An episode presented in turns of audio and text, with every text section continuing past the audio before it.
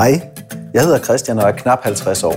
Jeg har hele mit liv haft fokus på træning, kost og hvad jeg opfattede som sundhed. Men efter en skade for nogle år siden dykkede jeg for alvor ned i emnet og har fundet så mange overraskende, positive, simple og sjove veje til både vægttab, styrke, energi og generelt mere overskud og livsglæde i hverdagen. Det vil jeg forfølge og dele her gennem interviews med fitnessfolk, helsefreaks, madelskere, kendiser og kloge og du er inviteret med. Det bliver sjovt, brugbart og forhåbentlig livsændrende. Velkommen til Sandheden om Sundheden.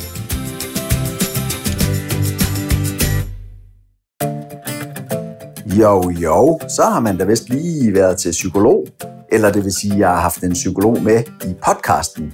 Han hedder Mads Hyldig, og øh, jeg faldt over ham på LinkedIn, fordi han øh, postede nogle små spændende tips og tricks og små optimeringsforslag. Hvordan gør du din hjerne bedre? Og spændende ting. Og så kom vi egentlig i snak, og så endte det med, at øh, jeg inviterede ham med i studiet.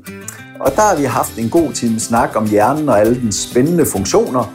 Hvordan hjernen opfører sig, hvordan vi kan optimere osv. Vi har snakket vaner, vi har snakket søvn og meditation, og der kommer en masse virkelig gode tips og tricks, som man kan implementere med det samme. Så øh, det er helt sikkert øh, en times tid værd at, at lytte med her. Så spænd hjelmen og god fornøjelse. Jamen, øh, velkommen til dig, Mads.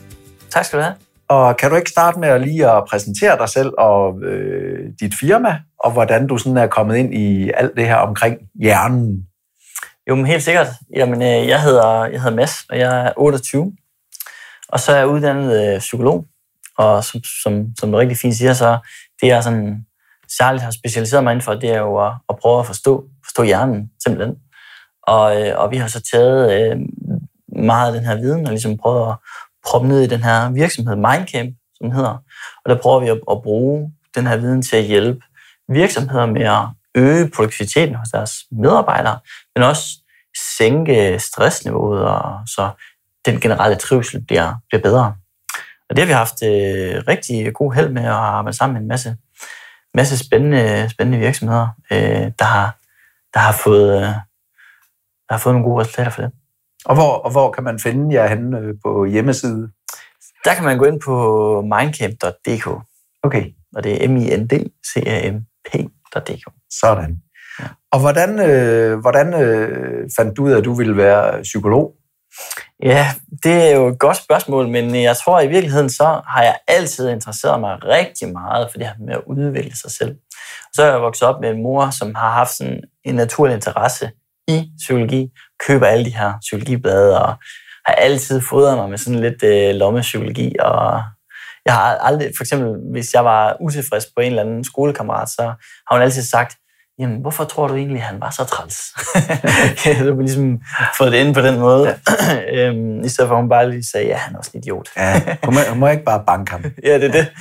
Øhm, og så, øh, ellers så, øhm, så i, i sådan mit voksenliv, så begyndte jeg så at arbejde i forsvar, var der en tre år. Og så blev jeg sådan lidt træt af det, og så tænkte jeg lige på, hvad er det, jeg skal lave? Hvad er det egentlig, jeg synes er spændende? Og så kiggede jeg på den her langnæste universitetsuddannelse og så bare, kom bare konstant tilbage til psykologi, selvom jeg aldrig har tænkt, at jeg skulle læse det. Altså jeg har altid tænkt, at jeg skulle læse økonomi, for eksempel. Øhm, og på den uddannelse, der er der jo så mange forskellige grene retninger, man kan gå. Jeg fandt ret hurtigt ud af, at jeg synes, sådan, det biologiske, neuropsykologiske felt er klart det mest spændende. Og det har jeg så bare øh, prøvet at ligesom dykke ned i øh, under hele min uddannelse, og også øh, sideløbende på den prøvet at dygtiggøre mig. Øh, vil sige, ud, ud over uni også. Det må være sådan den, den korte historie til, hvordan jeg kom ind på det. og hvordan, nu, nu, øh, nu hedder den her podcast jo Sandheden om Sundheden, og, og, det, og det gør den jo et eller andet sted, fordi at, øh, at, at der er jo mange sandheder derude om, om, hvad man skal gøre for at være sund, og man er jo, man er jo tilbøjelig til at sådan lige tage dem, man synes er nemme at implementere selv. Mm. Øh, så når der øh, står i et eller andet øh, blad, at øh, det er sundt at gøre et eller andet, så tænker man, okay, så tilføjer jeg det til mit sundhedsrepertoire. Øhm, men, men, men sundhed, det er jo netop også altså, øh, den mentale sundhed, og øh, hvordan kan vi optimere, og hvordan kan vi fungere bedst muligt. Så er der, er der sådan nogle øh, sandheder om, om sundheden på dit felt derude, som, som du øh, er stødt på, hvor du tænker, ah, det, det, det skal folk øh, lade være med at tro det her? øhm, I hvert fald en ting, som jeg synes, der er helt sikkert, når vi snakker om mental sundhed. Fordi mental sundhed har jo nogle gange, det er i hvert fald min oplevelse, en lille smule, øh, det, der er sådan, det er lidt tabu, man kan sige sådan. Øh, uha, har du stress? Nej, du må være svag. Eller uha, hører du stemmer? Der må være et eller andet, hvad der galt, og sådan noget. Men i virkeligheden, så alt, der overhovedet har med din mentale sundhed at gøre, altså når du tænker, når du handler, når du, whatever du gør lige nu, alt vi gør, kan måles på den ene eller anden måde i hjernen. Så det betyder jo, hvis du spørger mig, det, det er også en ting, som jeg siger, det kommer an på, hvilken psykolog du spørger. Nu er jeg jo meget neuropsykologisk orienteret. Men på mange måder, så din hjerne er jo dig. Øh, og når man, når, man, når man ligesom anerkender det, så er det jo heller ikke mere tabuiseret for eksempel at have stress eller have depression, end det er for eksempel at have brækket en arm.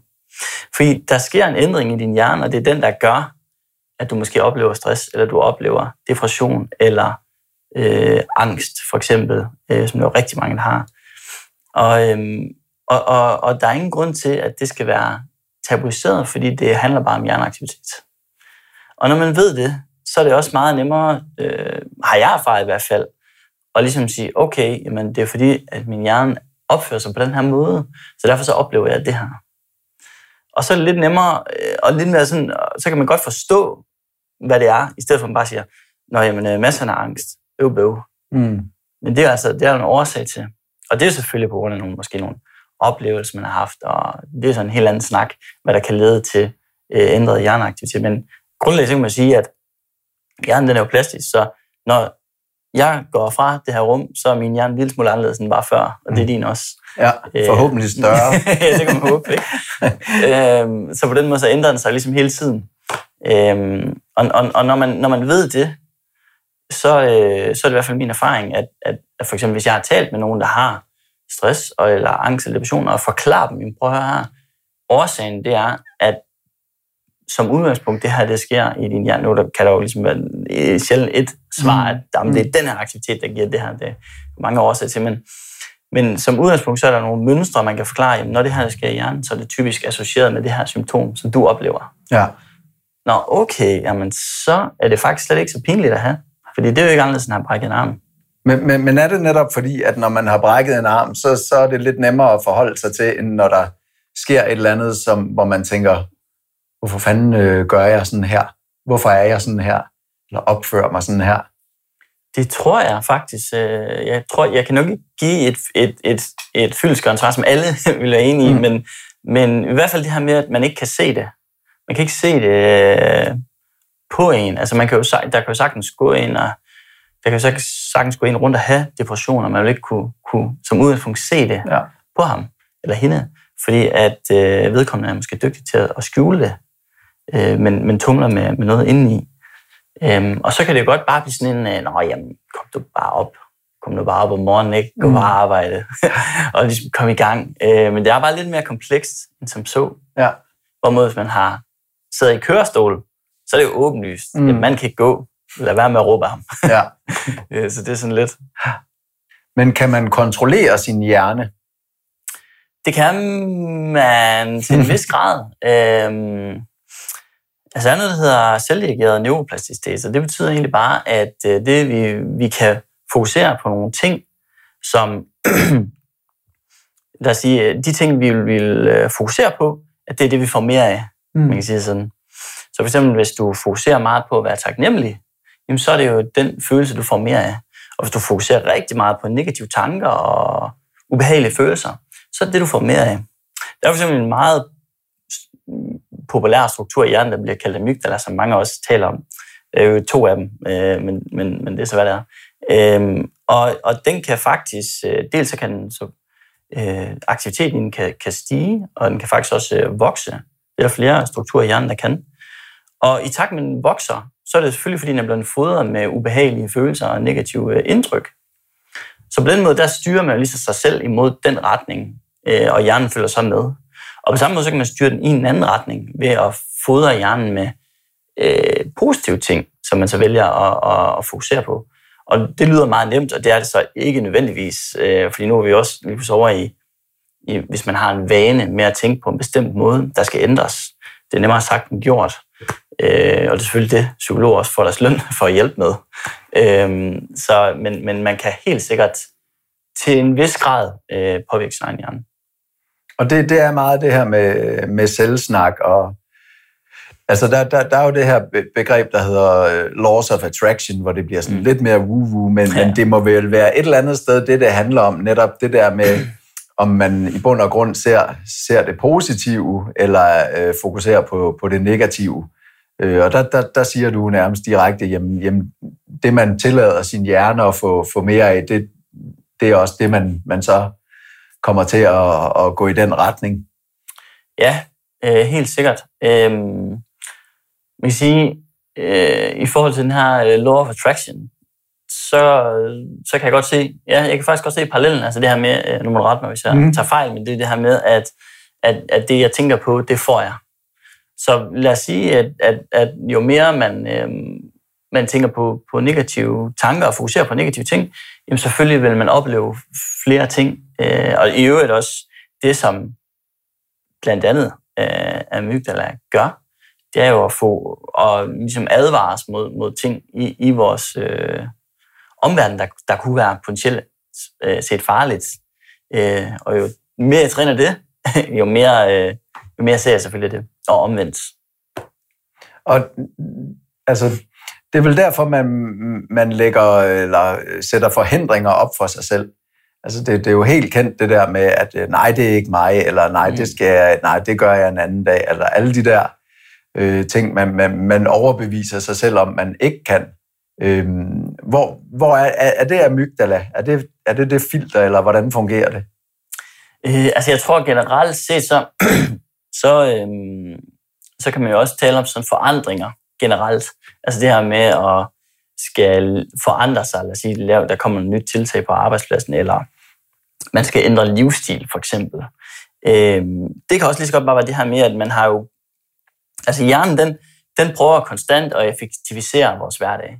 Den prøver konstant at sige, okay, nu har jeg gjort det her tusind gange, hvordan kan jeg automatisere det? Et godt eksempel, det kunne være også, altså når man kører bil. Når man kører bilen første gang, der kunne du sikkert huske, at det var, der skulle du lære rigtig mange ting, og det var svært at lære at holde på rettet, skifte gear osv. Men den dag i dag, så kan du jo bare sidde og, og synge imens og tænke på alt muligt andet, fordi der er ligesom kommet et automatiseret system. Og når der så sker en forandring i, i vores liv, der kræver, så kræver det jo en tilvænding, og så kræver det jo faktisk, at vi bruger mere energi. Og hjernen bruger 20% af al energi, vi overhovedet har til rådighed. Så er det klart, at der kommer en eller anden form for, for modstand, fordi det er ubehageligt at lave forandringer. For så kommer vi ud i noget, som vi ikke rigtig kender til endnu. Øh, og det kræver en masse ting fra, fra os og fra vores, fra vores hjerner. Og så er det ubehageligt. Så, så hvis man skal ud i en forandring, så, så, så tror jeg lige så meget, at det er den her øh, forandringsdel, der bare på grund af sådan her er hård og ubehagelig. Øh, og det behøver ikke nødvendigvis have noget med, som så egentlig, at have noget med amygdala at gøre. I øvrigt også, øh, så, så bliver amygdala også hypet op. Man skal også huske, at der er sjældent øh, en struktur, der gør alt, alt alene. Øh, det hele, det, det, det arbejder øh, sammen. Øh, så øh, ja. Og hvordan, øh, hvordan kan man ellers træne og optimere nogle processer? Fordi det, det lyder jo som om, at, at hjernen i bund og grund også gerne vil være doven og bare have, at det hele er, som det altid plejer. Det er vel derfor, man ryger ind i de her loops, hvor øh, når, når man har spist for meget slægtskålen fredag, så, så siger man på mandag, der, øh, der stopper jeg, og så ryger man lige igen fredag, og så kører det mønster hele ens liv. Ja. Så er, er hjernen doven, eller hvordan kan man sådan øh, presse den? altså, jeg ved lige om den er doven, men, men lad os tage, lad os tage øh, nu bevæger vi os lille smule ind på vaner. Ja. ja. vil sige, øh, et stof, der er meget populært også i folkemunde, det er det her dopamin. I virkeligheden så øh, har dopamin rigtig, rigtig mange funktioner. Det bliver bare talt øh, kun om i, i belønning. Så det er sådan lidt en, en grov simplificering i virkeligheden af, af dopamin. Men det, som dopamin blandt andet gør, det er at give ting emotionel værdi. Mm. Så for eksempel, hvis jeg... Øh, det er det her med, som jeg, som jeg lige kort nævnte, at hjernen den prøver konstant også at forudse, hvad der sker næst. Altså, hvad sker der nu? Og så forudse konsekvensen af de beslutninger, vi tager. Så siger jeg, hvis jeg tager beslutning A, så sker det her formentlig. Hvis jeg tager beslutning B, så sker det her formentlig. Og mens den her proces sker, så bliver der konstant udskillet dopamin. Der er også nogen, der siger, at, at, at, at så, når du gør det her, så, så udskiller din hjerne dopamin, men, men det gør hjernen altså hele tiden. Mm. øh, men når, når hjernen så forudser et eller andet, der sker, og det så var bedre end det, den havde regnet med, så udskiller den mere dopamin. Og så bliver det faktisk den ting, man nu fik, det, det, det stiger i værdi. Mm. Og hvis det så var at spise slik, lad os sige, at jeg ser et rødt bolsje, nu meget sådan for simpelt, og, og jeg tænker, det kommer nok til at smage okay. Så tager jeg den. Så smager den mega godt. Mm. Så udskiller hjernen ligesom mere dopamin, og så får røde bolsje en højere værdi i fremtiden. Og det samme gør sig selvfølgelig gældende med, med vaner og adfærd. Altså når vi, når vi får belønninger for det, og det har en høj emotionel værdi for os, takket være øh, de her processer her, jamen, jamen så vil jeg blive ved med at gøre det. Og så er det selvfølgelig svært at slippe af med. Hvis man så vil slippe af med det, så er der en phrase, der hedder replace, not erase, som er sådan lidt populær også. Og det handler om, at det er så nemmere at skifte vaner, altså skifte dem ud med noget andet, end at fjerne dem. Mm. Hvis jeg lige pludselig siger, at nu vil jeg ikke spise røde bolcher ever igen, mm. så er det bare spørgsmål om tiden, jeg ligesom falder i ja. på et eller andet tidspunkt. Ja. Så jeg skal i stedet for prøve at, at, at skifte med, med, med noget andet. Mm. Og jeg vil prøve at tage et eksempel fra mit eget liv med en vane, jeg gerne vil af med. Hvis jeg fik en øh, lur, som jeg gør en gang imellem jo, øh, så når jeg vågnede fra den her lur, så cravede jeg bare slik. altså, jeg skulle bare slikke, og det bare nu. Ja. og det gik ikke to minutter, så stod jeg ude og rode i skabet, og jeg skulle bare have slik. Øh, og indtil så gik op for mig sådan, ah, det, det, vil jeg egentlig, det er faktisk ikke fedt. Mm. Det, vil, det vil jeg egentlig gerne stoppe med. Men hvis jeg så bare sagde, jamen, øh, nu, har jeg, nu, nu vil jeg af med den adfærd, så jeg stopper bare. Mm. Det er sygt hårdt, fordi at når jeg vågner, det, det, at jeg vågner, det er ligesom den craving, der hjælper mig med, det er ligesom det, der, det cue, der, der skaber, at nu har jeg lyst til slik. Ja. Og det kan jeg ikke bare sådan lige fjerne. Men det, jeg kan gøre, det er at, at replace det med noget andet. Og så tænker jeg, okay, hvad er det egentlig handler om, det her slik? Og kom så frem til, at det egentlig handlede om, at jeg sådan bare havde behov for lige at slå øjnene op. Jeg skal lige være frisk. Mm. Jeg følte mig så, øh, ja, så, så træt og sådan. Så tænkte jeg, okay, hvad kan jeg gøre i stedet for, som giver mig det samme? Øh, og så fandt jeg ud af, at jeg kunne lave en smoothie, fordi jeg mm. elsker smoothie. Ja. Øh, og jeg har ligesom sådan en to-go-to smoothie, jeg altid laver. Så prøvede jeg ligesom det at sige, okay, når jeg vågner, mærker jeg, at nu har jeg lyst til slik, så går jeg bare direkte ud til den her blender, der står klar. Mm. og så laver jeg den her smoothie, og så, og så nyder jeg den. Og det har virket rigtig, rigtig godt, fordi at jeg har skiftet en adfærd øh, med noget andet, i stedet for bare at sige, jamen det må jeg ikke mere. Ja. Også fordi hvis man siger, jeg må ikke spise slik, jeg må ikke spise slik, så tænker hjernen bare på slik. Ja. Men hvis man ellers tænker på, jeg skal have smoothie, jeg skal have smoothie, så tænker hjernen på smoothie. Dermed ikke sagt, at jeg ikke er faldet i et par gange, selvfølgelig siden da, øh, mm. men, øh, men så kommer jeg selvfølgelig bare op på hesten igen. Ja. Og det er det her program, hjernen bare kører, når, når man netop siger, øh, nu skal jeg huske at lade være med det her, så begynder alting sådan at, hvorfor er der et billede af det der, og hvorfor er der en, der poster et eller andet på Instagram, som mm. lige viser det der, jeg ikke må, og så videre. Og så, så får man alle de her øh, overbevisninger, hvor man tænker, ej, det er nok okay i dag. Nu, nu, nu spiser jeg det røde bolsje alligevel. Ja, lige præcis. Men generelt så i hvert fald, så er sådan et træk, man kan bruge, hvis man er af med noget, en adfærd, så skal man aldrig sige, jeg må ikke, men sige, jeg, altså, mm, tal hen imod noget andet. Mm. Sige, jeg vil have mere af det. Jeg vil spise flere grøntsager, for eksempel, hvis det er det. Jeg vil gå nogle flere ture, hvis det er det. Jeg vil ikke se, altså jeg vil, jeg vil se mindre serier. Det skal man ikke sige. Nej. Jeg vil ud og gå noget mere, for eksempel. Fordi ellers er hjernen er jo bare bygget af et stort associationsnetværk i virkeligheden, som associerer forskellige ord og, og følelser med forskellige typer, for eksempel af adfærd, og belønninger, der følger efter de her mm. adfærd, selvfølgelig. Så, så når man så siger, jeg vil ikke det, så vil hjernen bare sige, jamen det var en god idé, lad os gøre det. Er det ikke også derfor, man, man, man ikke rigtig kan nå et endeligt, altså alle, alle har jo de der, man, man, jeg, jeg plejer altid at sige det her, vi, vi er alt, altid i proces, men der er jo rigtig mange, der har det der, øh, når jeg når herhen, når der sker det her, Altså man har hele tiden de der mål, man sætter sig, hvor man tror, at så er alt godt. Øhm, men det må vel være den der belønningsmekanisme, der ligesom gør, at, at det kan aldrig stoppe. Og det er vel også derfor, det er derfor man også ser øh, øh, dygtige sportsfolk øh, ligesom crashe på, på et eller andet tidspunkt, fordi de finder ud af, jamen, jamen den der belønning, de gerne vil have, den, den kan man ikke blive ved med at få. Øh, og hvad, hvad erstatter det så i stedet for? Mm. Øh, fuldstændig ligesom når man får sin første bil. Den følelse, man havde der, man var stolt, og det var bare flot, selvom det var en eller anden gammel Seat. Så øh, når man så får en anden ny bil, altså man får ikke den samme følelse, og det er sådan det, man tænker, hvorfor får jeg ikke den der følelse mm. igen? Mm. Det må vel være det der belønningssystem, der ikke rigtig kan følge med, fordi de emotionelle værdier, de ikke er koblet på samme måde. Ja, det er, det er et godt spørgsmål, du kommer med der, vil jeg sige. Hvad, hvad skyldes det? Øhm, jeg tror i hvert fald, at, at, at du helt sikkert er på, på sporet af noget her, i forhold til, at den, den værdi, man, man tilegner, den, den, den, altså der går jo lidt hverdag i den, kan man mm. sige, at få en ny bil. Og så, kan, så skal det være vildere og vildere, øh, og man får ligesom mindre og mindre belønning. Altså hjernen, den, den, det er jo også en, en den tilpasser, den tilpasser sig jo konstant til vores, ja, til vores øh, omverden. Og hvis man så bliver noget af det sådan bliver hverdagsagtigt, så er klart, så er der ingen grund til at, at, at give yderligere belønninger. Fordi det der med, de her følelser af belønninger, det er jo i høj grad for at, at motivere os til ting. Ja. For eksempel øh, motivere os til at få noget mad, for eksempel.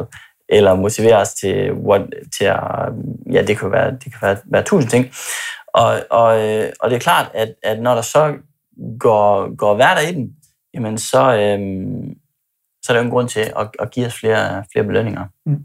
Så kan man sige, måske hvis man får en, en, en, en bil, der sådan er meget vildere end den, man fik før, øh, så kan det godt være, der kommer, der kommer noget der, og man måske har kæmpet for, for at få råd til den her bil. Mm. Øh, og så var det nok, ja, som siger, en, en, en lille måned, og så er det væk igen. Cool. Så kunne jeg godt tænke mig at snakke om alle de her måder, øh, eller eller ting, der har indflydelse også på, på vores hjerne og, og, og, og hvordan vi tænker. Altså øh, vejrtrækning, søvn, kost, øh, musik måske, øh, whatever. Mm. Altså, øh, hjernen bliver påvirket af alt muligt andet, end hvad der foregår inde i vores tanker og sådan noget. Kan du prøve at, at, at dykke ned i, ja, der er jo nærmest frit valg på der alle hylder. Jamen prøv at høre, så synes jeg faktisk, at vi lige skal runde søvn. Ja. Det er også noget, jeg har fået mange, apropos LinkedIn, som man sige, efterspørgsel på, kan du ikke øh, tale lidt om søvn? Fordi søvn, det er virkelig, virkelig vigtigt. Altså grundlæggende kan sige, hvis det ikke var vigtigt, så havde evolutionen formentlig fjernet den relativt store ja. hurdle, der er, er i, at man skal sove og være totalt øh, sårbar i 8, 8 timer hver nat.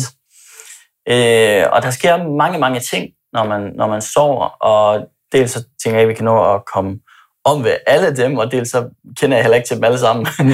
øh, men, øh, men en af de ting, der i hvert fald sker, det er, at, at, øh, at hjernen den skylder, skylder nogle, øh, nogle proteiner ud, øh, faktisk, som, som hober sig op, som egentlig er et, et, et affaldsstof der, fra den daglige sådan, aktivitet, vi nu har.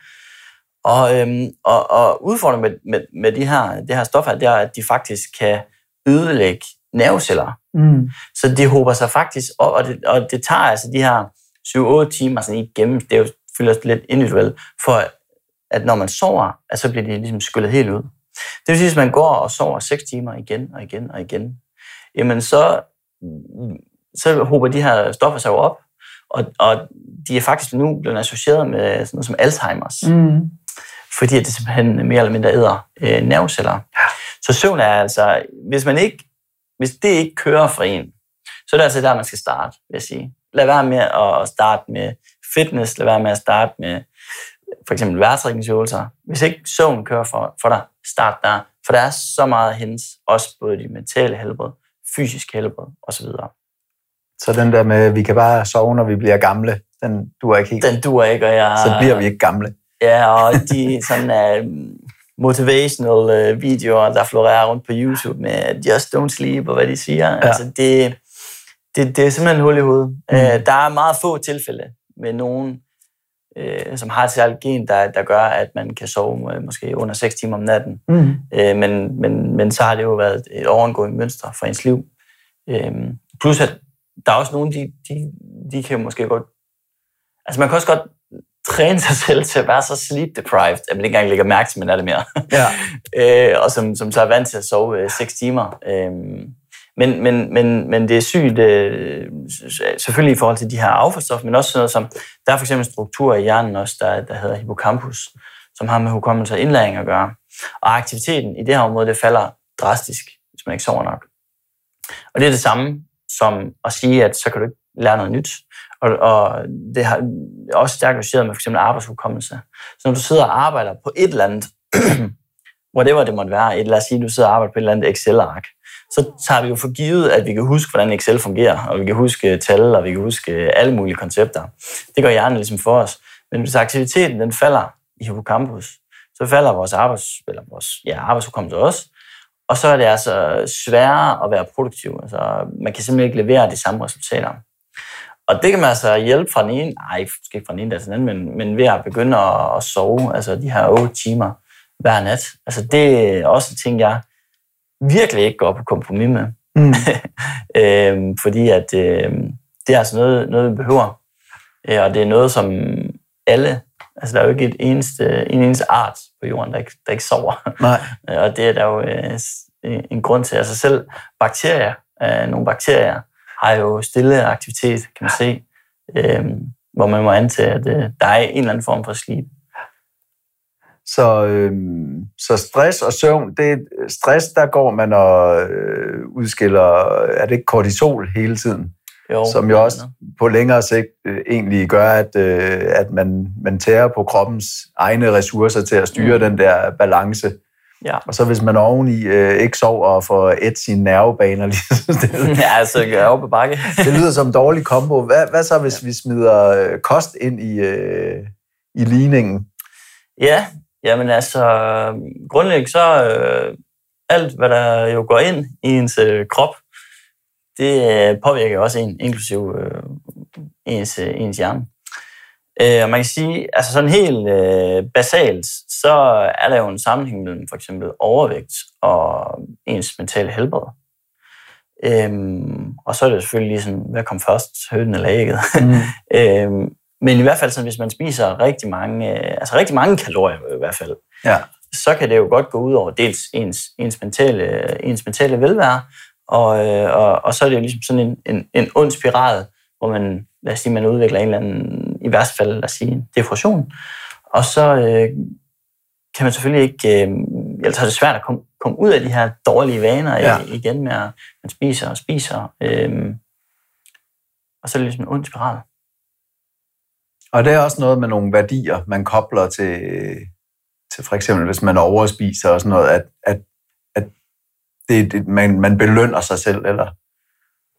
Ja, jeg tror, der, der kan formentlig være mange, mange, mange årsager, men, men i hvert fald, altså der er jo det her med, med at trøste spise og så mm. videre, er jo, er jo noget, som rigtig mange mennesker, de, øh, de kæmper med. Mm. Øh, men, men, men jeg tror sådan, årsagen til, hvor, hvor, hvorfor folk de, de kommer ud, kommer, kommer ud af, af, af en tangens, det, øhm, det er nok forskelligt. Og så skal vi også huske, at der er jo ikke nogen, der bare sådan lige vågner op fra den ene dag til den anden og er sådan super overvægtig. Mm. Det er selvfølgelig også en proces, ligesom det er en proces at, at blive det modsatte, at blive ja. trimmet op og fedt.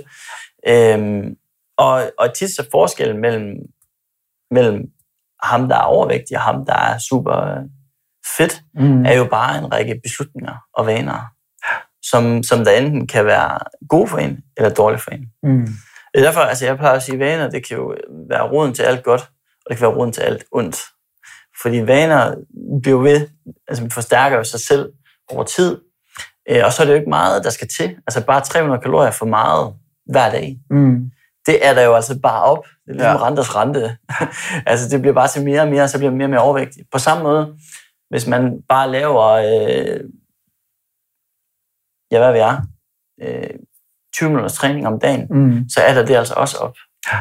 Øhm, og, og det er det, som, som som der, der både er det fede, og, men også udfordringen. Også, altså, hvis man ser overvægtige, som tænker, okay, nu, nu, skal jeg bare, nu skal jeg bare have, have, have det liv, som jeg gerne vil have, jeg vil være fedt, og, jeg vil, og så ender de bare sådan deres liv fuldstændig.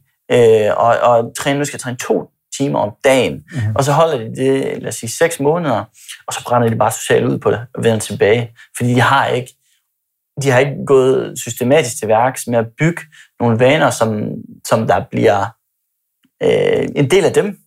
Fordi de skal jo, de skal jo, ikke, de skal jo ikke tabe sig. Altså det, det, er jo det, det, det er jo ikke meningen, de skal på en slankekur. Mm. Fordi øh, når kuren er over, hvad så?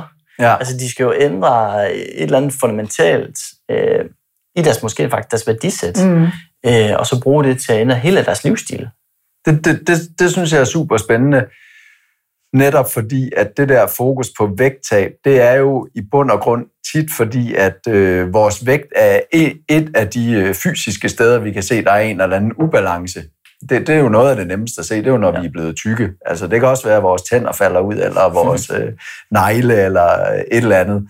Øhm, men det der, og, og det, er jo, det er jo derfor, det tit går galt, det er jo fordi folk fokuserer på vægttabet først, og så bagefter finder ud af, øh, hvis det så lykkes, at hov, så fik man en masse energi, man fik faktisk øh, bedre relationer, altså der var nogle helt andre ting, som måske er, er meget mere værdifulde. Mm. Øhm, så kan du prøve at fortælle lidt om, om det her, hvor, hvordan man egentlig øh, systematisk øh, kan, kan angribe sådan en livsstilsændring? Ja.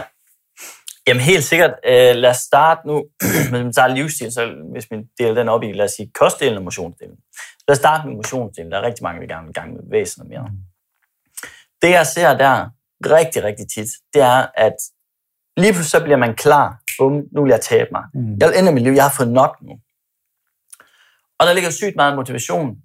Og den motivation kan i mange tilfælde også godt holde lang tid. Men motivation, det kan man sgu ikke stole på. det kommer og går, som, som det vil.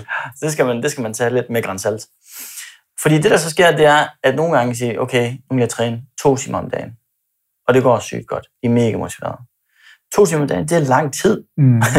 Hvor, hvorimod, ved, altså, og så er det jo, det ender med, at, at på et eller andet tidspunkt, så rammer man bare den der, åh, jeg magter ikke til den center, fordi det er to timer. Ja. Og hvis jeg ikke gør det to timer, så tæller det jo ikke. Hvorimod, hvis man så i stedet for siger til sig selv, okay, hvor, hvor, er, min, hvor, er, min, hvor er mit minimumslevel? Hvor, hvis, hvis jeg gør det, så er jeg happy. Mm. Og det kunne fx være, jamen 30 minutters træning. Det er det, jeg arbejder hen mod. Jeg vil gerne træne 30 minutter om dagen. For hvis jeg ved det, så kan jeg selv på min dårligste dage, der kan jeg godt klare 30 minutter. Mm. Men inden jeg kommer så langt, så vil jeg faktisk starte endnu lavere. Lad os sige, målet det er at løbe 30 minutter. En, der aldrig har, før har løbet før, så vil jeg simpelthen dedikere, lad os sige, de første 14 dage, der er det eneste, den her person skal. Det er tre dage i ugen. Tag sin løbesko på, gå 50 meter ud, gå 50 meter hjem igen. Klap selv i skulderen. Fedt, jeg gjorde det fandme. Og så, nu skal jeg sidde her banner, og så, øh, og så ligesom komme tilbage øh, i sofaen igen, og så var det det. Og så stille og roligt faktisk bare bygge på. Fordi ligesom vi talte om tidligere, så det hele handler om bare at få nogle belønninger. Mm. Fordi det er det, som der er med til at skabe vaner. Og hvis jeg så kan få en belønning ved at ligesom komme ud og gå, eller hvad man nu må lave, mm. og tilbage igen, så er der et godt fundament for at bygge på. Og så lægger man simpelthen bare sige, i løbet af de her seks uger her, for eksempel, der siger man siger, på seks uger, så vil jeg gå fra ikke at løbe til at løbe 30 minutter dagen. Så starter jeg der, og så bygger jeg bare på, og mm. bygger på, og bygger på, fra uge til uge. Fordi så er den her, ligesom compound-effekt, den, er, den, den starter med, den er, den er så lille, at det er så overkommeligt. Og så lige så har man bygget en vane. Og så selvfølgelig, så kan man en gang imellem gå ned og sige, jeg er sygt motiveret i dag, jeg træner to timer. Bum, videre. Mm. Men det skal bare ikke være ens standard. Medmindre at det matcher ens livsstil selvfølgelig. Hvis det ja. ikke er noget problem øh, for to timer, så er det der, man ligger. Men man skal have, man skal have en, en, en bar, der er lav, øh, som man ligesom kan. Mm. Øh, og det, og det er selvfølgelig både løbetræning, men også styrketræning. Hvad er dit absolut minimum?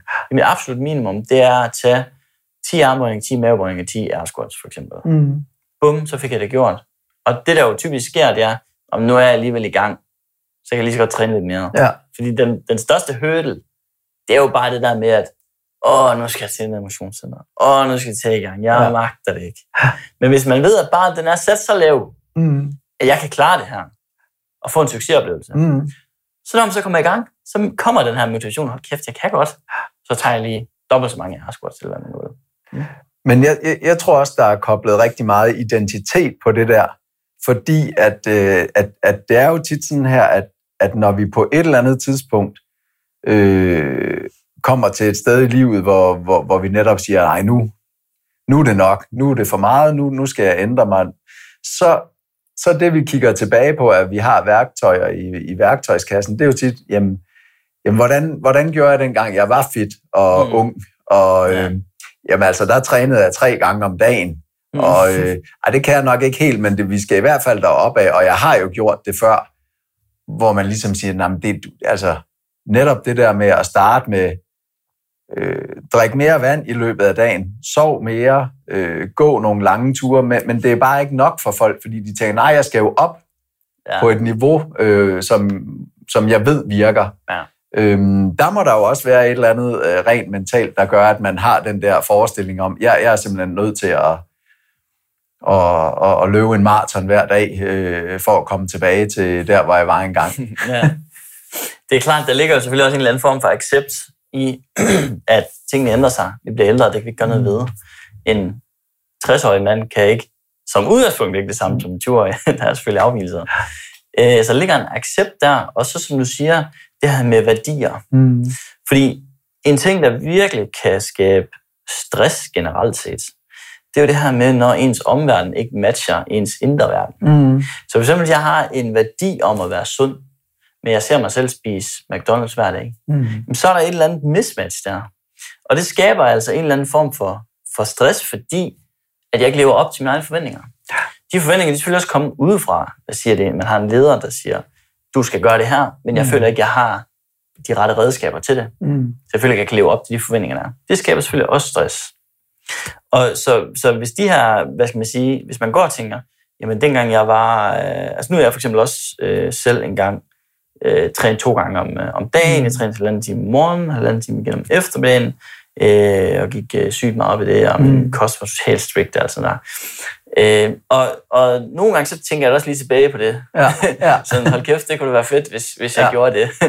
men, men, men mit liv har ændret sig. Mm. Jeg har en, en anden ans, et andet ansvar nu, end jeg havde dengang. Øh, og dels så har jeg faktisk fundet ud af, at, at, at den, hvad skal man sige, det træningsniveau, det tilhørte et andet værdisæt, ja. end jeg har nu.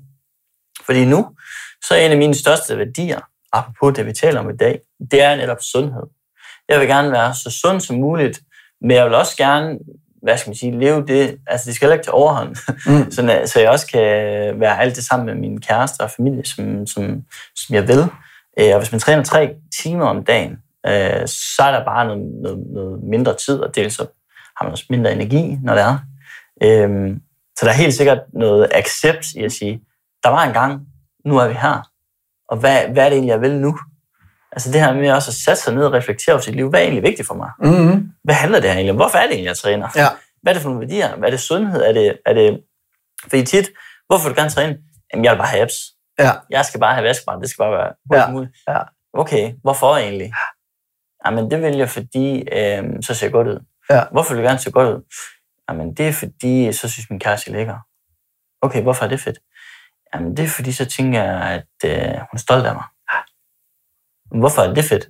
Jamen, det er fordi, så går hun aldrig fra mig. Mm. Du ved, ja. altså de fem hvorfor, okay, ja. hvad handler det her egentlig om? Det handler egentlig om, måske, lad os sige, det, i det her tilfælde, et fiktivt eksempel, en frygt for, at, at, at ens kæreste forlod mm. mig, og det var sådan min motivator til, til det. Men det kunne også være øh, en frygt for ikke at blive gammel med mine børnebørn, eller mm. hvad vi er. Og så ligesom den værdi, man har. Og så er det så meget nemmere at sige, okay, godt, jeg vil gerne leve så længe som muligt. Hvad kræver det? Jamen det kræver måske, at jeg tænker lidt over at ikke få, altså spise, at spise nogenlunde sundt, lade være med at mm. blive overvægtig. Og selvfølgelig bevæge mig, så jeg kan blive ved med at have, være smidig og have en, have en vis muskelmasse osv., som jeg også er associeret med mm. længere, længere liv. Øhm, og så ligesom sige, okay, hvordan kan jeg så få det så ud? Og det kan jo være, det kan jeg klare på en halv time om dagen. Ja. En halv time intens øh, styrketræning, og dag to en halv time øh, intens øh, cardio, og så kører mm. den måske på repeat, eller hvad vi er. Og så så tænker jeg bare over, at jeg ikke spiser mere end, end, end lad os sige, 2.000 kalorier om dagen. Mm. Alt efter, hvad man, hvad man nu vil. Og så Og jeg tror også, man kan øh, koble nogle af de der ting sammen, og så sige netop det der. Der er jo også forskel på, altså, der er også lavet studier, der ligesom siger, at, at hvis du bliver ved øh, hele livet og træne med, med meget høj intensitet, så, så er det faktisk ikke øh, gavnligt for kroppen. Fordi man kan sige, øh, i, i en periode, hvor man er ung og måske er øh, elitesportsudøver og træner efter nogle mål, der, der, der, træner man, der giver man kroppen nogle tæsk. Mm. Det er nogle tæsk, man, man ikke kan blive ved med at give kroppen hele livet igennem. Øh, så på et eller andet tidspunkt, så knækker den der kurve, hvor det handler om, øh, er det ligesom for at, at blive stærkere, eller er det for at leve længere? Er det for at performe, eller for at, at leve længe? Mm. Og der er der bare en, en masse ting, man kan gøre, som siger, jamen, jamen, jeg skal heller ikke stresse min krop nu. Altså, i, i, i bund og grund kan det være, at den reagerer direkte modsat. Hvis jeg bliver ved med at stresse den hele tiden, så holder den på alt. Jeg piner mig selv, øh, så, så tænker den, det, det dur ikke i, i længden, så sætter den bare forbrændingen helt ned, så den kan køre længst muligt på, på, det, på det energi, vi har. Hvorimod, hvis man ligesom siger, jamen, jeg går en tur i stedet for at løbe en, en lang tur, og det kan man gøre med sin familie og mm. sin kæreste. Og, øh, men det er igen det der, man tror, at det er ikke nok, øh, men det kan det sagtens være. Og, og hvis man ligesom får alle de der andre parametre skruet ind, så det ikke kun er, er, er virkelig hård træning, mm. så tror jeg simpelthen, altså, så kan man komme virkelig, virkelig langt. Det tror jeg bestemt også. Øhm, altså, jeg, jeg må sige, jeg, det er klart, jeg får ikke lige så meget ud af, jeg er ikke lige så øh, buff, om man vil, som mm. jeg har været. Mm. Det er jo klart, fordi at jeg træner ikke lige så meget, som jeg gjorde. Mm. Men når det så er sagt, så, øh, så synes jeg egentlig, jeg har fået meget ud af at faktisk bare ligge mellem de der 30 og 40 minutter, hvor jeg mm. til gengæld også virkelig giver den alt, hvad jeg så har. Ja. Og ligesom bliver done, og så går jeg hjem igen. Ja. Øh, og man kan virkelig få meget ud af det der. Fordi, mm. man, fordi det er det der, altså den der følelse af, jamen tid må være lige med, hvad jeg fik ud af det. Ja. to timer, det skal være to timer i træning, ja. så jeg har ikke fået nok, og jeg skal så så meget, ikke? Ja. Men i virkeligheden, så kan man nå, altså nogen, de kan jo tage ned og træne i to timer, og så holder de jo 10 minutters pause, ikke? Ja, ja, ja. Sæt, ikke? Og man ja. kan jo nå præcis det samme på ja. en halv time. jeg, jeg tror faktisk, de har lavet undersøgelser med at lave en eller anden øh, virkelig intens øh, sådan en hit-type træning på fire minutter, som, mm. som de regnede ud gav lige så meget. Og det var, det var også fordi, at, at den satte forbrændingen så højt op, at det kørte ud over flere timer bagefter. Så der er, der er rigtig mange ting, man, man kan skrue på der. Og så handler det jo i bund og grund også om, hvad man selv er til og synes mm. er fedt. Altså, jeg spiller også floorball hver søndag, hvor vi går amok i to timer og helt ja. smadret bagefter. Og det har jeg sådan en gang, så var det jo, så var det jo fordi, jeg følte, at når så får jeg trænet. Jeg er ikke sikker på, at det er skide sundt for mig, de der to timer. Men det er det mentalt, og, øh, og, og jeg er jo også sådan, fuck, der blev man øh, brændt igennem øh, på de der to timer, så man skal jo gøre et eller andet, man synes er sjovt. Jeg synes, det er rigtig synd for dem, der står øh, en time på et løbebånd og, og er helt døde i øjnene, og, og hvor man bare kan se, det, det er ikke fordi, det er sjovt, det der. Det er fordi, det er det eneste værktøj, vedkommende har i, i værktøjskassen. Ja. Altså sige, generelt, så tror jeg meget på ideen om at være så intens som muligt i så mange ting som muligt. Mm. Og det er både i forhold til, især, især når jeg arbejder, øh, der er så eksperimenteret rigtig meget med, hvordan kan jeg være på så meget som muligt, ud af så lidt som muligt. Ja.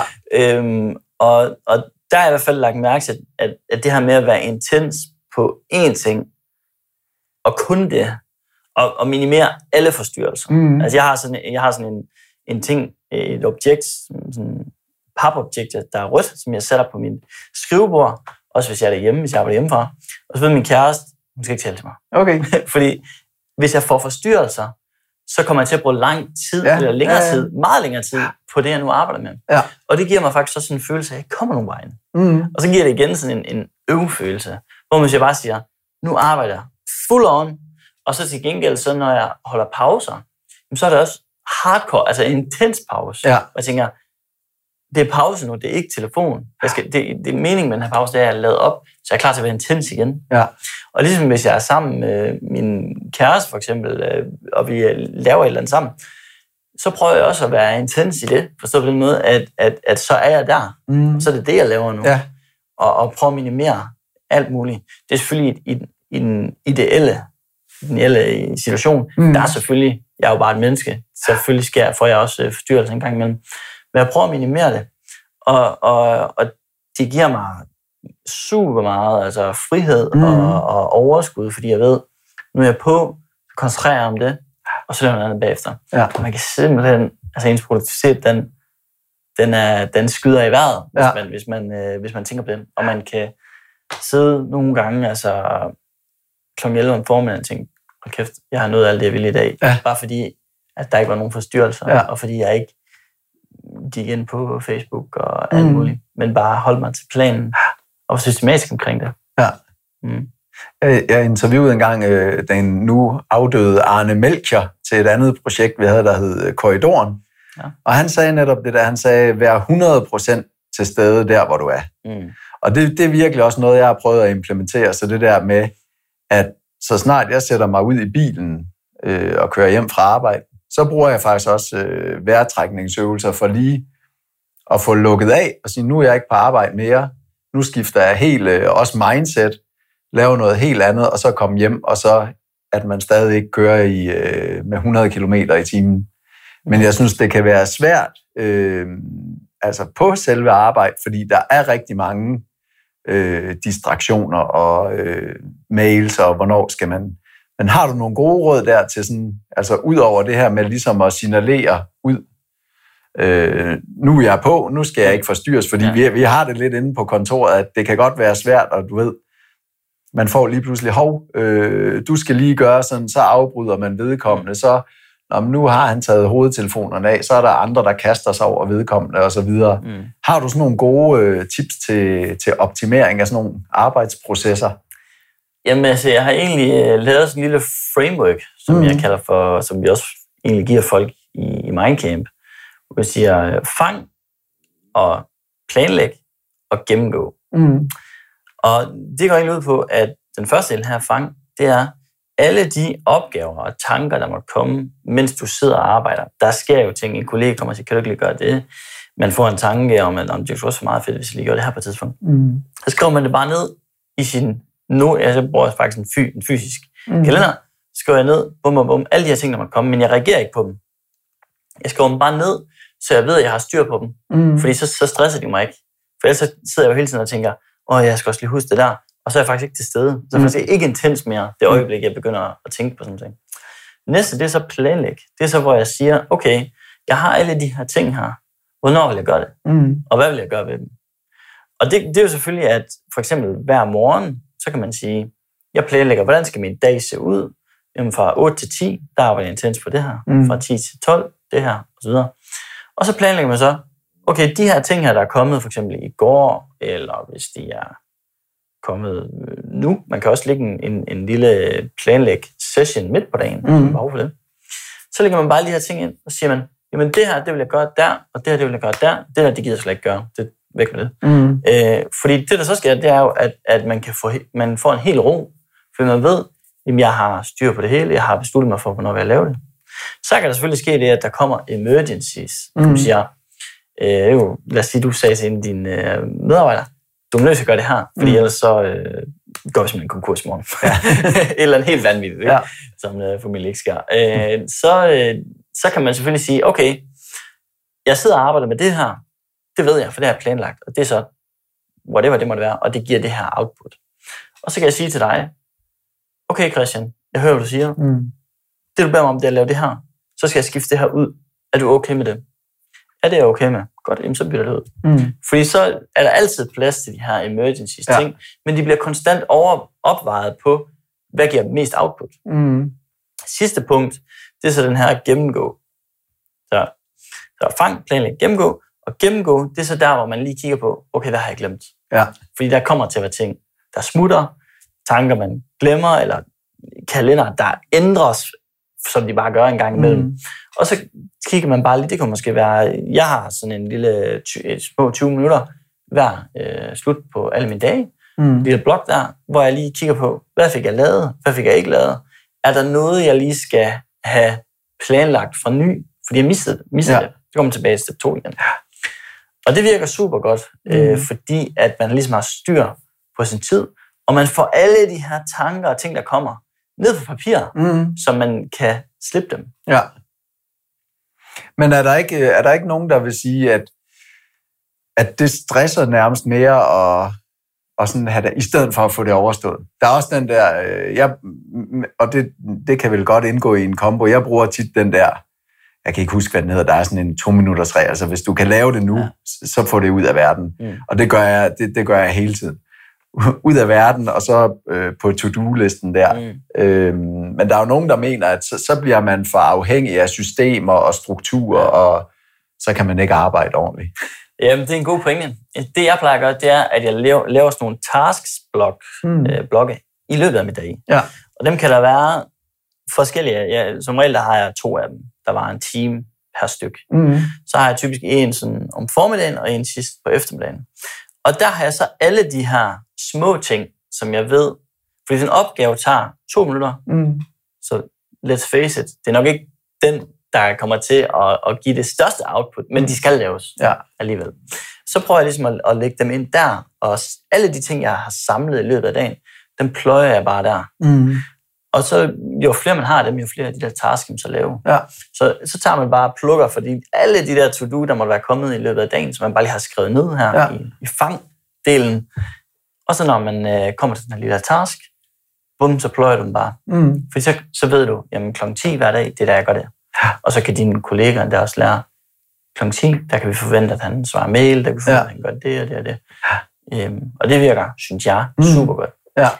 Når alt det her ligesom kommer, det, det er selvfølgelig forskelligt, hvem, hvem man er. Der er formentlig også nogen, der synes, det, det var en skød idé.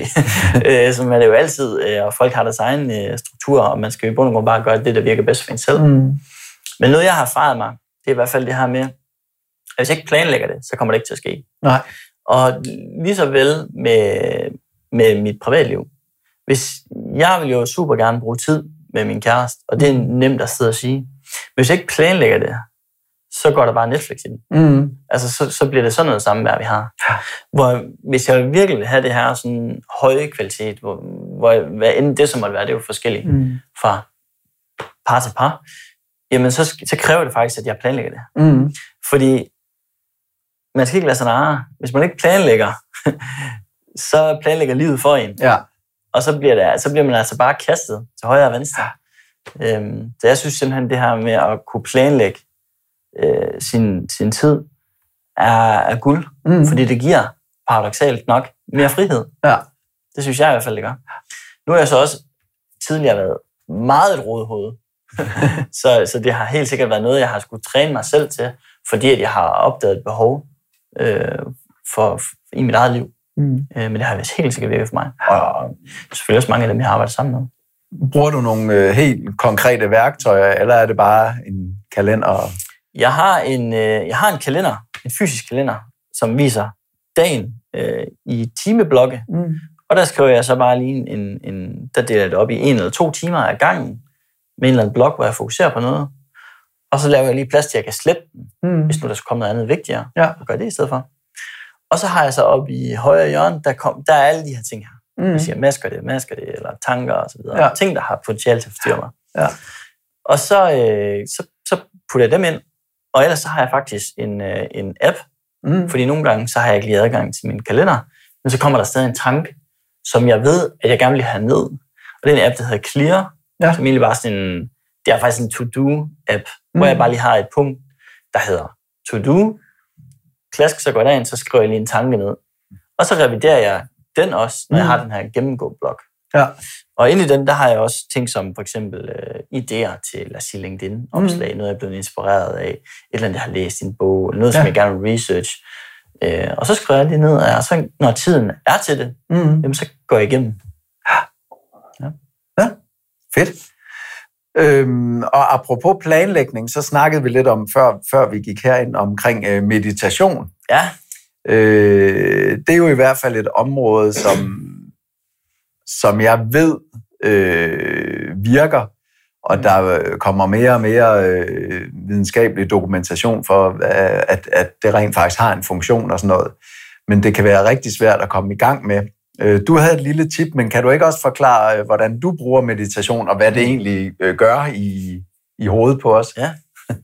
Jamen lad os starte med, med meditation så, som helhed.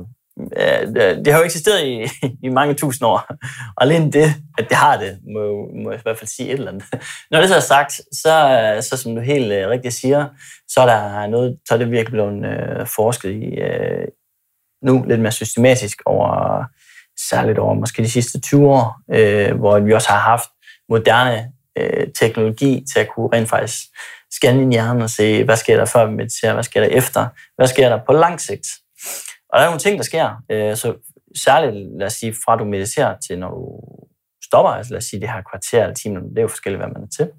Og så kan man se området, eller slå, øh, aktiviteten i forskellige områder, blandt andet amygdala, som jo er associeret med sådan øh, negative følelser og ubehag og frygt og sådan noget, at det falder egentlig ret hurtigt. Så der er en, en meget kortsigtet, sådan, hvor man får, ah, det var dejligt, nu er jeg, nu er rolig. Men så er der på lang sigt, hvor der også sker nogle rigtig, rigtig spændende ting. For eksempel så forbindelsen mellem et særligt område, det der hedder øh, det præfrontale cortex, og så øh, øh, amygdala, at øh, den forbindelse, der sker øh, mellem de to områder, at det faktisk, den styrkes. Og hvad betyder det så? Jamen det betyder, at øh, man bliver bedre til at regulere nogle af de her negative følelser. Man bliver bedre til at lægge mærke til, at de er der, og faktisk øh, acceptere dem og skrue ned for dem, end personer, der måske ikke har øh, en lige så stærk forbindelse.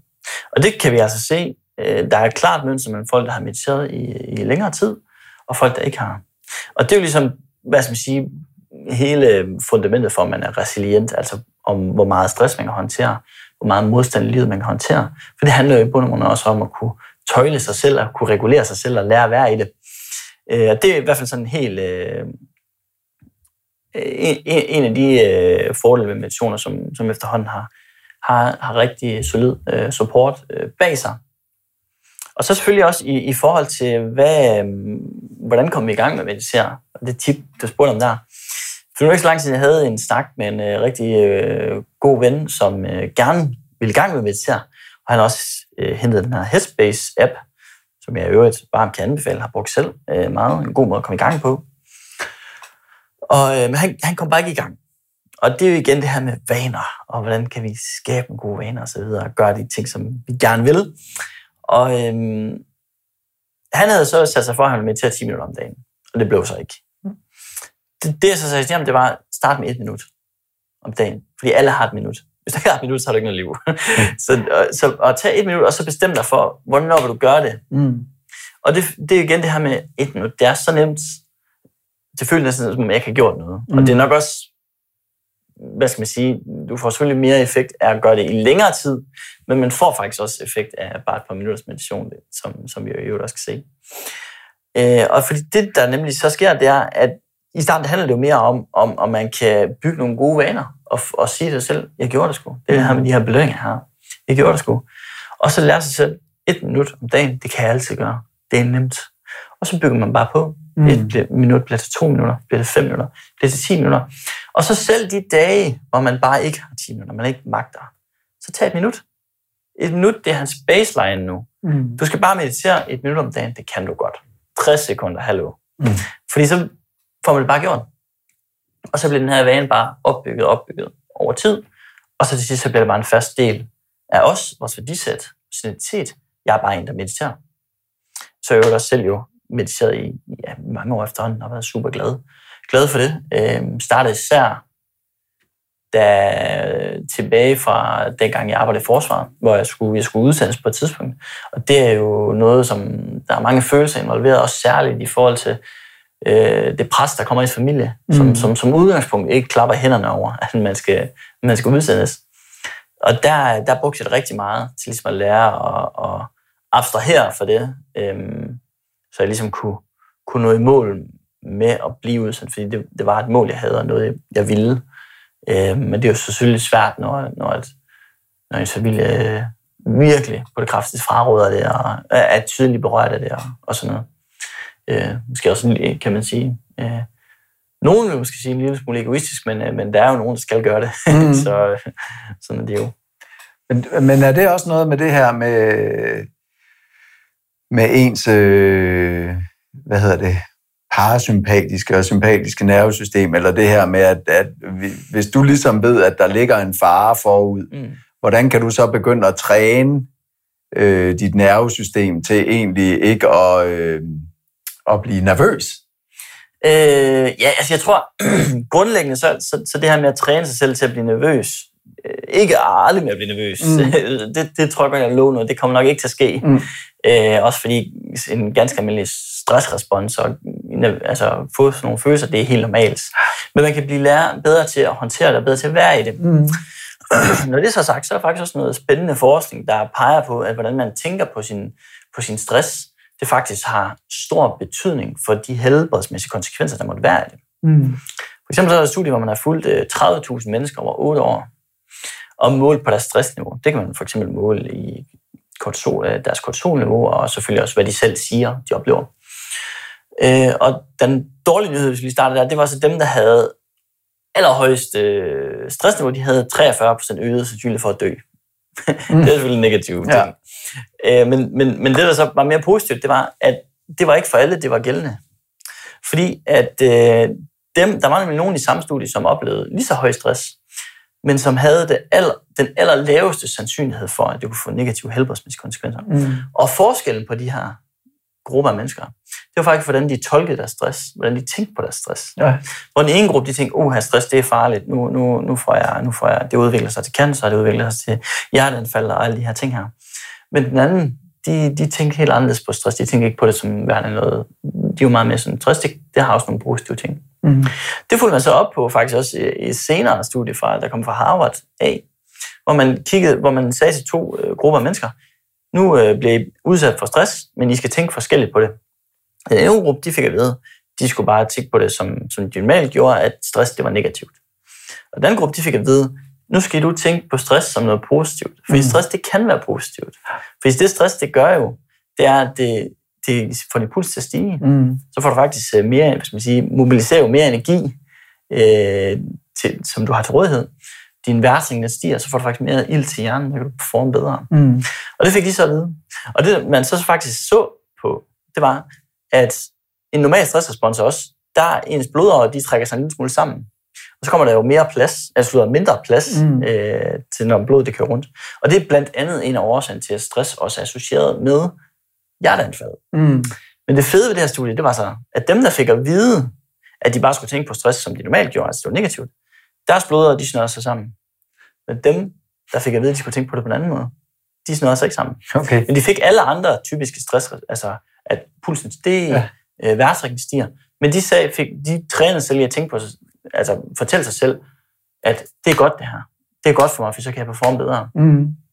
Når det så er sagt, så er der selvfølgelig også, altså man skal selvfølgelig stadig være opmærksom på stress, øh, og der er jo stress, der er godt for en, og så er der en øh, stress, der er skidt for en. Mm. Men over det så kan man sige, at stress, det hjælper jo også.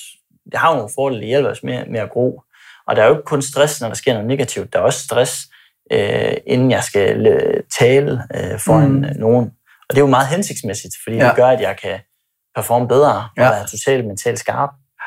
Øh, så det, men men, men det, er jo, det er jo meget, meget spændende det her med, at jo, jo, hvordan du tænker på, på din stress. Der er faktisk nogle øh, fysiologiske konsekvenser. Og øh, så i forhold til meditation, mm. men tilbage til det, ja. øh, så kan man sige, det her med at aktivere øh, det parasympatiske nervesystem, og sådan, som jo er associeret med sådan, altså fordøjelse og så videre. Øh, så det, som meditation jo kan, det er jo det her med at dels også få øh, hjernen eller kroppen til at stoppe med at udskille, eller i hvert fald minimere udskillelsen af kortisol. Mm. Og det er jo selvfølgelig med til ligesom at berolige de nervøs, sådan lidt groft sagt, ikke? Ja. Øh, og så ligesom komme, komme ned i gear, så man ikke hele tiden kører op i det her sådan høje felt, øh, hvor det jo kan blive kronisk. Mm. Øh, og der er meditation bare et super, super godt redskab, fordi at, at, at det bare, altså lige, lige stress, mm. der siger, hvis man har antydninger af det, så skal man bare gå, ja, altså egentlig så skal man bare gå i gang med at meditere. så skal man egentlig bare, bare starte et minut om dagen. Ja. Øh, fordi det er et super redskab, og mm. man kan mærke en, en forskel i sit liv. Altså det kan jeg også selv, når jeg en gang imellem, som jeg også gør, afviger, har en uge, hvor jeg ikke lige får mediteret, Mm. øh, på grund af, hvad vi er, øh, der kan jeg mærke, at, at jeg er lige lidt mere, altså jeg er sgu ikke helt lige så meget til stede, og jeg bruger lidt længere tid på at falde søvn om aftenen og sådan nogle ting. Så Hvis vi så, øh, det mener jeg også, vi skrev lidt om, da du sendte mig den der vejrtrækningsøvelse. Øhm, jeg har jo også hørt det her med, at øh, det her koldt, koldvands- og sauna-terapi, det faktisk skal have en øh, indflydelse på, øh, på nervesystemet.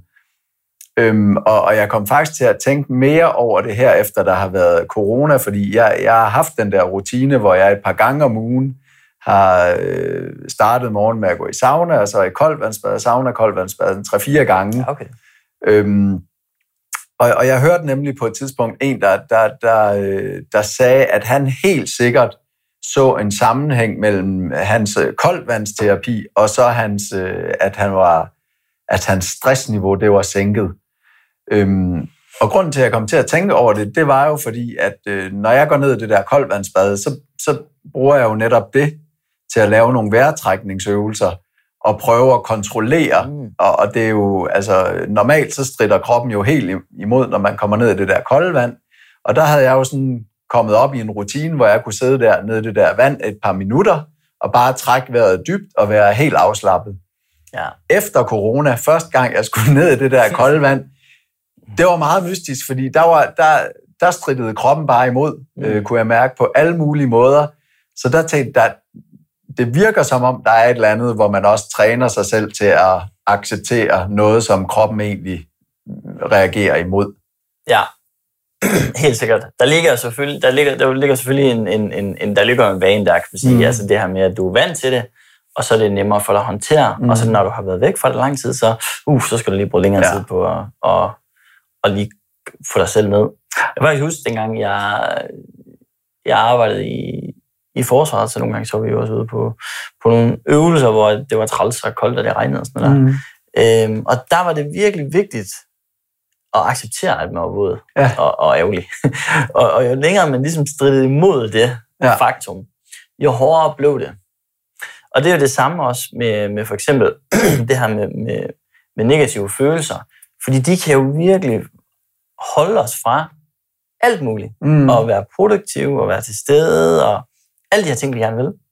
Men hvis man accepterer, at de er der, og accepterer ubehaget, Mm. og ikke prøver at flygte fra det, så er det meget, meget nemmere at, ligesom at, at, at være til stede i det og falde ned. Og så er det selvfølgelig også sådan helt lavpraktisk, at det, som vi gør tit, det bliver vi dygtigere til. Mm. Øh, Så hvis du har været vant til at gå herned, og i øvrigt super ofte, Mm. så, øh, så er det klart, at, øh, at, at så når du har været væk fra det lang tid, så er det sværere. Og så er det helt rigtigt, at øh, koldvandsbad især, jeg er lidt usikker på sauna, men jeg forestiller mig, at, at det også må, må have det. Øhm, men, men koldvandsbad er også efterhånden ved at have en, en solid pulje af, af evidens bag sig, som især det her med at reducere en stressniveau. Mm. Øh, så det, det kan også varmt anbefale. Jeg har faktisk også, øh, jeg har faktisk selv eksperimenteret en lille smule med det, men det, det blev, det, jeg fik det sgu ikke lige ordentligt, ordentligt ind i, i hverdagen. Øh, det, det kræver lige en vis commitment også. Ja. Øh, så, så man, man, øh, man skal, ja, men, men, men, men helt sikkert noget, jeg har, jeg har, jeg har tænkt på, og som, som vi også lige nævnte, kort, eller snakkede om kort, inden, inden vi kan, det her med, at jeg vil helt vildt gerne have sådan et, øh, et bad simpelthen, et Ja. hul i jorden, Ja. fyldt med iskoldt vand, som jeg bare lige kan lynhurtigt hoppe ned i, Ja. og, så, og så gå op igen. Og så selvfølgelig endnu bedre, hvis jeg havde en sauna. Ja. Bare gå og pendle der. Ja, ja. Jeg havde også øh, sagt til ungerne, nu, nu, nu kører vi en pool, og så var de sådan, ja, altså sådan en til 130 kroner, som jeg fylder med iskoldt vand og stående ude i haven. Så det, det var ikke øh, super populært. Mm. Øhm, jeg tror, vi, vi er ved at være godt omkring. Ja. Øhm, med mindre der er nogle ting, du selv tænker, vi, vi ikke lige har været... Der er, der er jo, altså, vi har jo, ikke, vi har jo ikke på en time plus lige været omkring alt, hvad der sker i hjernen og sådan noget, men jeg synes, der har været nogle virkelig gode, også meget konkrete tips og, øh, og tricks til rent faktisk, hvad man kan gøre og fokusere på. Mm. Øhm, Altså, Ja. Jeg vil sige generelt også øh, sådan, så, øh, så tror jeg især det her, vi nævnte lige kort om mental sundhed, det her med, at, at som udgangspunkt, så handler det om, om vores hjerner, og ikke, hvad skal man sige, os. Altså sådan, jeg er et dårligt menneske, fordi jeg for eksempel har stress eller depression. Så det jeg husker, at der er en årsag. Og sådan en ting, jeg også gerne øh, lige vil slå sag for, det er generelt, når vi taler om hjernen, øh, så er det meget sjældent sort-hvidt. Det er meget, meget sjældent, at man kan sige, sådan er det, fordi det er, det sker i hjernen. Selvom folk elsker at sige det og sige, Åh, men øh, nu har vi opdaget et nyt øh, hørecenter i hjernen, eller hvad, hvad folk nu siger, ikke? så er det som udgangspunkt ikke rigtigt.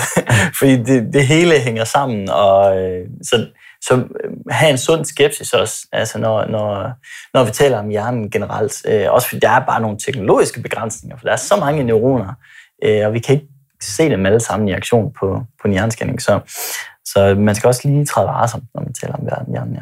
Så der er også hele tiden kommer nye ting til og sådan noget. Og, Det og nu, nu, nu kommer der jo også rigtig meget omkring altså øh, øh, brug af mikrodoser med LSD Ja, ja, og alt det er det muligt, helt der kan viske gamle hjernebaner ud og sådan Mm. noget. Øh, der, der er jo en helt ny øh, verden, der åbner sig der, øh, Ja. som egentlig har været helt, helt mørklagt, fordi det var nok lidt for aggressive eksperimenter, der blev lavet en gang. Ja, ja, ja, men, men det, er jo, det virker jo faktisk ret lovende, der. Jeg blev inviteret til sådan en lille mini-konference også, hvor jeg kunne høre om det der, øh, sådan en psychedelics behandling med det. Det er sgu et spændende felt, selvom man lige tænker, at det gider godt nok rimelig hardcore. Ja. men, øh, men det er spændende, og jeg tænker, at øh, altså, al viden fortjener som udgangspunkt, at man er, man er nysgerrig og forholder sig til det, og, og prøve lige at, at gøre sig klog på det, inden man tolker om, om, om, om, om det er fedt eller ej. Fedt. Jamen, øh, tak for besøget, Mads. Selv tak, det var en fornøjelse. Jamen, det var det. Og øh, jeg, jeg tror da nok, at, øh, at, at vi kunne finde på at stikke hovederne sammen en anden gang og Helt snakke sikkert. videre om, hvad, hvad der sker indeni. Om hjernen, ja. Og, og så videre. Så tak. Selv tak. Tak fordi du lyttede med. Forhåbentlig var der noget, du kunne bruge. Udover at lytte til den her podcast, handler det jo også om at lytte til din egen krop og forholde dig til din egen sundhed. Jeg er jo ikke læge, og informationen i podcasten her skal opfattes som inspiration og en måde at få nye vinkler på din egen sundhed. Hvad der virker og ikke virker er individuelt og handler jo om, hvem du er, hvad dit udgangspunkt er og hvad det er, du gerne vil opnå. Men håber, du blev inspireret og fik nogle nye eller andre sandheder om sundheden.